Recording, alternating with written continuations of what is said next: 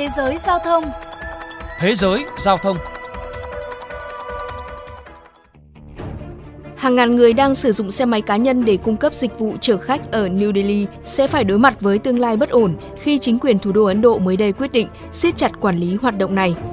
Trước đó hôm 19 tháng 2, Bộ Giao thông Vận tải Ấn Độ thông báo các ứng dụng công nghệ phải ngừng ngay lập tức việc cho phép tài xế xe ôm cá nhân cung cấp dịch vụ gọi xe bởi điều đó vi phạm luật phương tiện cơ giới. Trong khi cố gắng thuyết phục nhà chức trách thay đổi quan điểm, ông lớn công nghệ Uber Ấn Độ và các công ty địa phương như Ola hay Rapido vẫn tiếp tục cung cấp dịch vụ thông qua ứng dụng.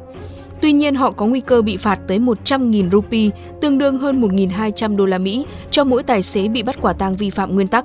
Trong khi bản thân người lái xe cũng đối mặt hình phạt 10.000 rupee và một năm tù giam. Trước động thái siết chặt quản lý từ chính quyền, Suresh Kumar, một tài xế xe ôm 35 tuổi, chia sẻ. Tôi chắc chắn sẽ không đủ khả năng nộp phạt. Số tiền này tương đương nửa tháng tiết kiệm của tôi rồi. Kumar cho biết kiếm được khoảng 240 đô la Mỹ mỗi tháng từ nghề xe ôm công nghệ và là trụ cột duy nhất của gia đình năm miệng ăn. Nếu không được phép tiếp tục chạy xe, anh sẽ phải tìm một công việc khác thay thế để mưu sinh, nhưng trước mắt chưa biết làm gì sau lệnh cấm này. Theo quy định tại New Delhi, phương tiện kinh doanh dịch vụ vận tải bắt buộc phải có biển số màu vàng, đồng thời người lái xe cũng phải có bằng lái thương mại. Tuy nhiên, thời gian qua, trước sự phát triển mạnh mẽ của các ứng dụng gọi xe, bên cạnh đó là tình trạng mắt nhắm mắt mở của chính quyền địa phương, số lượng xe hai bánh cá nhân biển trắng tham gia dịch vụ chở khách gia tăng bùng nổ. Với thủ tục đăng ký đơn giản, thu nhập hàng tháng ổn định, nghề xe ôm công nghệ thu hút ngày càng đông lực lượng lao động. Nhiều người sử dụng chính phương tiện đi lại hàng ngày của mình để chở khách mà không có bất kỳ giấy phép thương mại nào. Các chuyên gia trong ngành ước tính, hiện New Delhi có từ 70 đến 80 nghìn tài xế xe ôm công nghệ thông qua các ứng dụng đặt xe. Trong khi công ty nghiên cứu thị trường Alias Market dự báo thị trường xe ôm của Ấn Độ có giá trị khoảng 1,5 tỷ đô la Mỹ vào năm 2030. Ông Silva Salendran, giám đốc điều hành Uber Ấn Độ cho biết, xe ôm công nghệ có vai trò vô cùng quan trọng trong hệ thống giao thông đô thị của nước này, đặc biệt là việc đi lại ở chặng cuối hành trình. Hàng trăm nghìn người ở New Delhi đang sử dụng xe hai bánh trên các nền tảng chia sẻ xe, trong khi có khoảng 2 triệu người sử dụng dịch vụ này mỗi tháng. Ước tính khoảng 95% hành trình đi lại là giữa các ga tàu điện ngầm. Thực tế, xe ôm tư nhân từ lâu là phương tiện đi lại thuận lợi đối với nhiều người dân ở New Delhi. Nhờ dễ luồn lách, tài xế có thể len lỏi qua các con phố tắc nghẽn để chở khách tới nơi họ muốn. Trong khi cảnh sát giao thông cũng thường bỏ qua dù biết phương tiện này không được chở khách dịch vụ.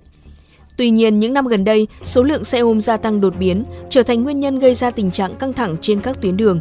Bên cạnh đó, nhà chức trách còn lo ngại về mức độ an toàn do cảnh sát khó xác minh danh tính tài xế, đồng thời gặp khó khăn trong việc đánh thuế lĩnh vực này.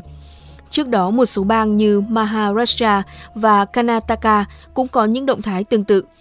Bất ngờ bị siết chặt quản lý sau thời gian dài được buông lỏng, khiến hàng nghìn tài xế xe ôm cảm thấy hoang mang bởi đây là vấn đề sinh kế của họ. Abhishek Tiwari, 30 tuổi, người gắn bó 3 năm qua với ứng dụng gọi xe Ola bày tỏ. Nếu dịch vụ vừa mới bắt đầu, chính quyền nên áp đặt lệnh cấm. Nhưng nay chỉ tính riêng ở thủ đô đã có hàng chục nghìn người làm công việc này. Làm sao họ có thể áp đặt lệnh cấm một cách mù quáng như vậy? Tiwari cho hay, ngoài việc nuôi hai con nhỏ, mỗi tháng còn phải gửi tiền về cho gia đình ở quê từ 4.000 đến 5.000 rupee.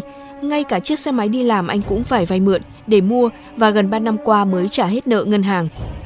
Cùng tình cảnh với Tiwari, anh Vinesh Sharma, một tài xế xe ôm khác, bức xúc.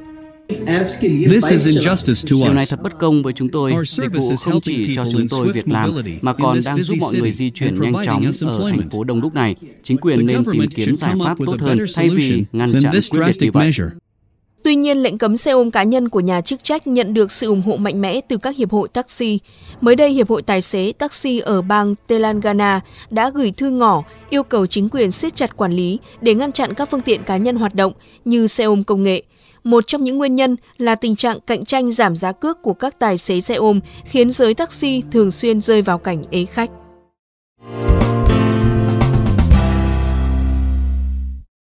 Thưa quý vị, tại Việt Nam sau gần 8 năm kể từ khi xuất hiện, thị trường gọi xe trực tuyến có sự phát triển bùng nổ với hơn 20 nền tảng khác nhau ra đời. Một nghiên cứu giữa Tổng Liên đoàn Lao động Việt Nam và Trung tâm Tư vấn Sức khỏe và Phát triển Cộng đồng cho biết, chỉ tính riêng Grab, cả nước có khoảng 200.000 lái xe, bao gồm cả GrabBuy lẫn GrabCar. 50% số này tập trung tại Hà Nội và thành phố Hồ Chí Minh. Theo thông tư 58/2020 của Bộ Công an, hiện chỉ ô tô hoạt động kinh doanh vận tải mới phải đổi sang biển số nền vàng, trong khi tài xế mô tô hay xe ôm vẫn có thể chở khách trên xe cá nhân biển trắng. Đến đây chuyên mục Thế giới giao thông xin được khép lại. Cảm ơn quý vị đã chú ý lắng nghe.